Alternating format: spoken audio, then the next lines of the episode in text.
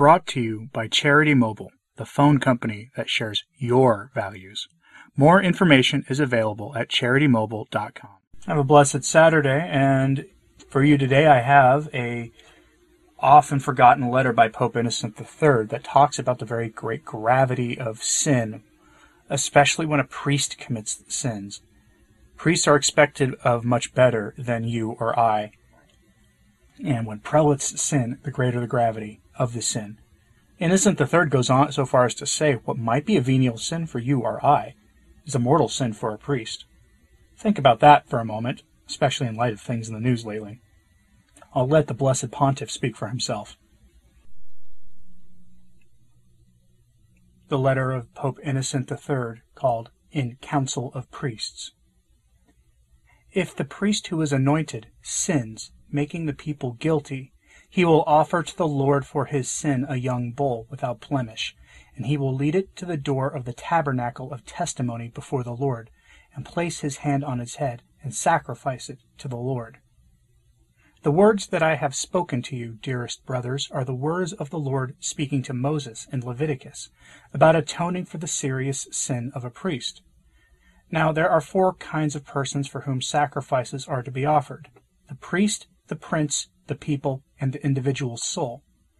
Further, just as the sin of the priest is described first, so it is judged to be the gravest, due both to the dignity of his office and to the perversity of his example. The first is noted when it is said, if the priest who is anointed sins. The second when it is added, making the people guilty.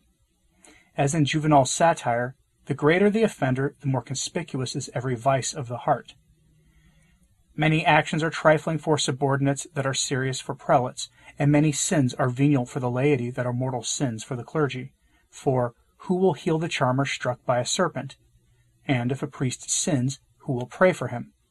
Certainly the higher the status, the heavier the fall. For whom more is entrusted, from him more is demanded. There shall be a severe judgment for those who rule. To you, priest, it is given to know the mysteries of the kingdom of God, but to the others in parables. But the servant who knows the will of his Lord and does not do it shall be beaten with many blows. To you, priest, are given the keys to the kingdom of heaven. And whatever you bind upon earth will be bound also in heaven, and whatever you loose on earth will be loosed also in heaven. But woe to you if you kill souls which are not dying, or restore life to souls which are not living. To you, priest, it is given to consecrate bread and wine into the body and blood of Jesus Christ. But if you eat unworthily, you eat a judgment for yourself, not discerning the body of the Lord. How is it that by your sin you make the people guilty? Through you, the name of God is blasphemed among the nations. For the Son can do only what he sees the Father doing, and he offers an excuse. It is enough for the disciple if he is like his master. The layman asks, Why not commit adultery when the priest fornicates? Why not commit usury when the priest is a usurer? Assuredly, the priest is worthy of as many deaths as the examples of mortal ruin he gives to the people. If the head is infirm, the whole body will be feeble. For the whole head is infirm, and the whole heart sad. From the sole of the foot to the top of the head, there is no soundness in it. When heretics see us sin, they teach that alms should not be given to us, drawing on the authority of sacred Scripture, which says, Let the alms sweat in your hands until you find someone who is just to whom you may give them. It does not say, Until you find a priest who is adulterous, drunken, envious, proud, perjurous, avarice, committing usury, and such, but it says, Until you find someone who is just to whom you may give. Offerings, tithes, or first fruits are to be given to ministers of God, not to servants of the devil. For whoever commits sin is a servant of sin. When heretics see a sin, they teach that our preaching should not be listened to, proving this by the authority of sacred scripture, which says, God said to the sinner, Why do you expound my laws and put my covenant in your mouth? When an offensive mediator is sent to intercede, the animosity of the angry plaintiff is provoked to worse things. Because if his life is despised, it follows that his preaching is held in contempt, and it may be said to him, Physician, heal thyself. First cast the beam out of your own eye, and then take the mote from your brother's eye. The prophet also, before he is commissioned to preach, is first cleansed of sin, and his mouth is touched with a coal taken from the altar with tongs. When heretics see a sin, they teach that we cannot conf- confect the church's sacraments, citing the authority of Scripture, which says, I will curse your blessings. And when you increase the number of your prayers, I will not listen to you, for your hands are filled with blood. Whatever the unclean uncleanest touch will be unclean. Therefore, let our light shine before men, so that they may see our good works and glorify our Father who is in heaven. If then the priest who is anointed sins, making the people guilty, he will offer to the Lord for his sin a young bull without blemish. It is not enough for the priest to offer for his sin a turtle dove or a pigeon, a kid goat or a lamb, a female goat or a sheep. He must offer a young bull, not of any quality whatsoever, but one without blemish, not just anywhere, but at the door of the tabernacle, not before anyone he pleases, but before the Lord, not in any manner he pleases, but he will place his hand on its head and sacrifice it to the Lord. For the sinful soul it is commanded that he offers a female goat. For the sinful prince it is commanded that he offer a male goat. But for the sin of the priest, just as the sin of the people, it is commanded that a young bull without blemish must be offered. From this the conclusion must be drawn that the sin of the priest is equivalent to the sin of the whole people, because the priest in his sin brings guilt down upon the people. Therefore let the priest offer for his sin a young bull without blemish, because a great sin must be atoned for by a great victim.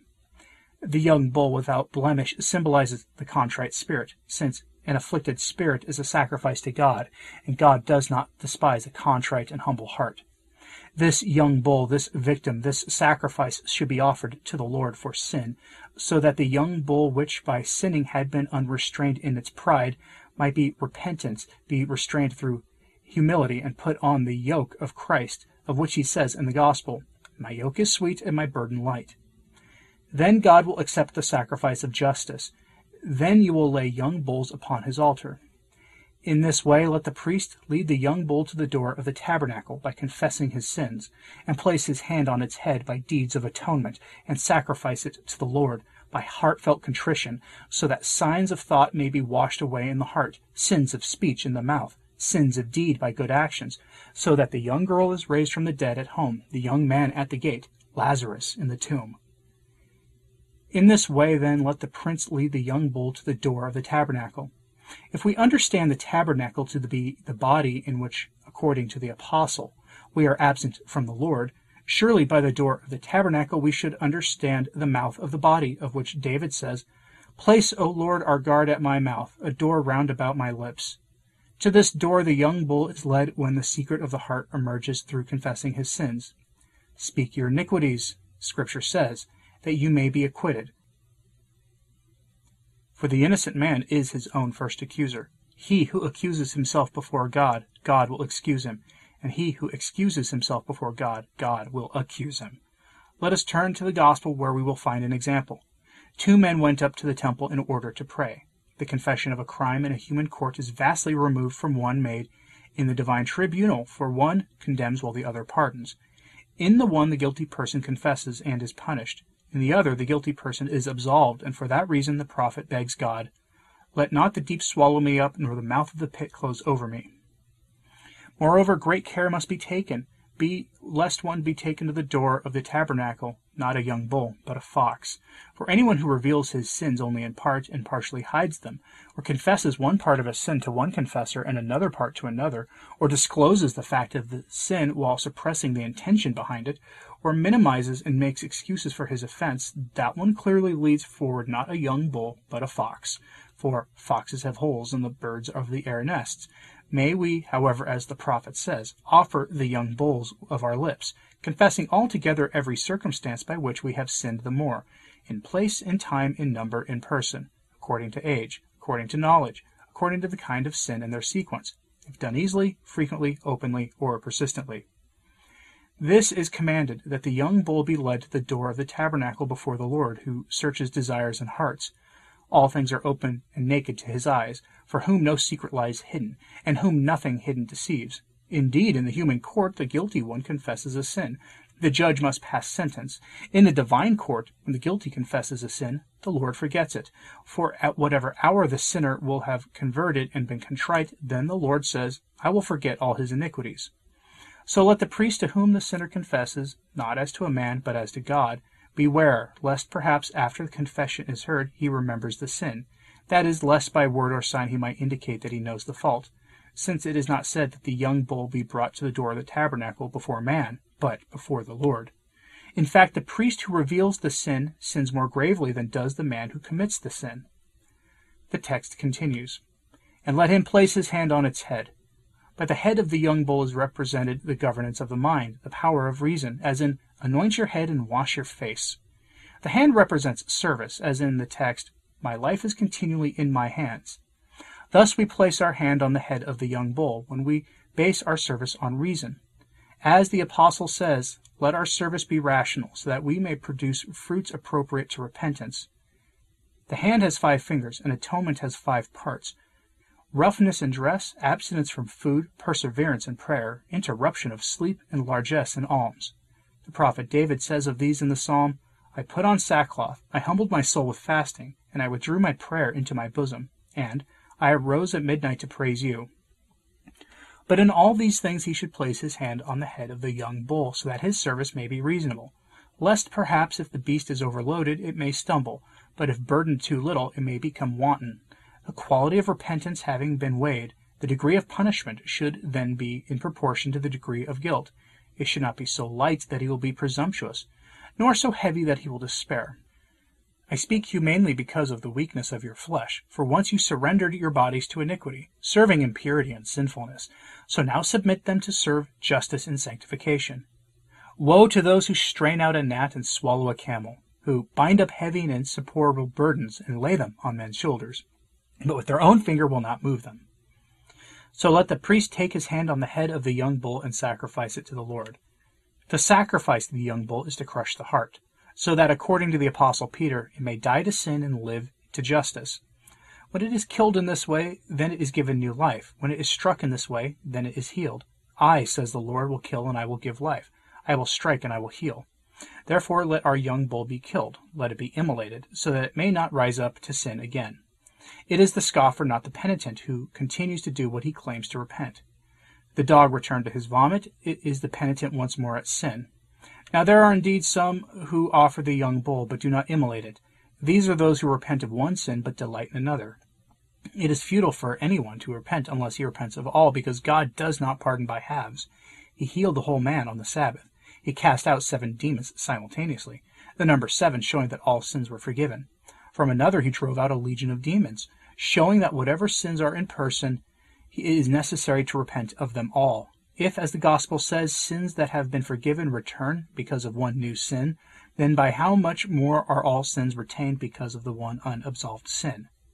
If, therefore, the priest who is anointed sins, making the people guilty, he shall offer to the Lord for his sin a young bull, without blemish, and he will lead it to the door of the tabernacle of testimony before the Lord, and place his hand on its head, and sacrifice it to the Lord. Therefore, dearest brothers, let us live our lives not only blamelessly, but also prudently. Blamelessly, lest we contaminate the unction of the orders, which we have received. That is, if the priest who is anointed sins, as if to say, the priest is not to sin, lest he contaminate the unction or this reference to the unction is added to exclude those who, although of the priestly family, could not be anointed, and were unfit to minister because they were blemishes of the body. Let us also live prudently, lest we corrupt others by our example, according to the words, making the people guilty, as if to say, Let him not sin, lest by sinning he corrupt the people. Or according to the Hebrew text, if the priest who is anointed commits a sin that brings the people to guilt, that is, if he does what would be sinful to the laity, then that action is all the more condemnable in the priest. Let us preserve, therefore, the sanctity of our hearts and bodies as befits ministers of God and priests of God, the Lord Jesus Christ sustaining us, who is over all things. God blessed forever. Amen. And that is the letter to the priests of Pope Innocent III, warning them the very great gravity of their sins. This is something very to take very seriously, especially in our time, when so many of our prelates in the public eye preach error, treat sin as if it doesn't exist, and are eventually exposed for their own sins. This is why we pray for our priests and the bishops, even if the ones we don't like, especially even for the ones that we don't personally like. Let me know what you thought of this in the comments, please. As always, pray for the church. I'm Anthony Stine. Ave Maria.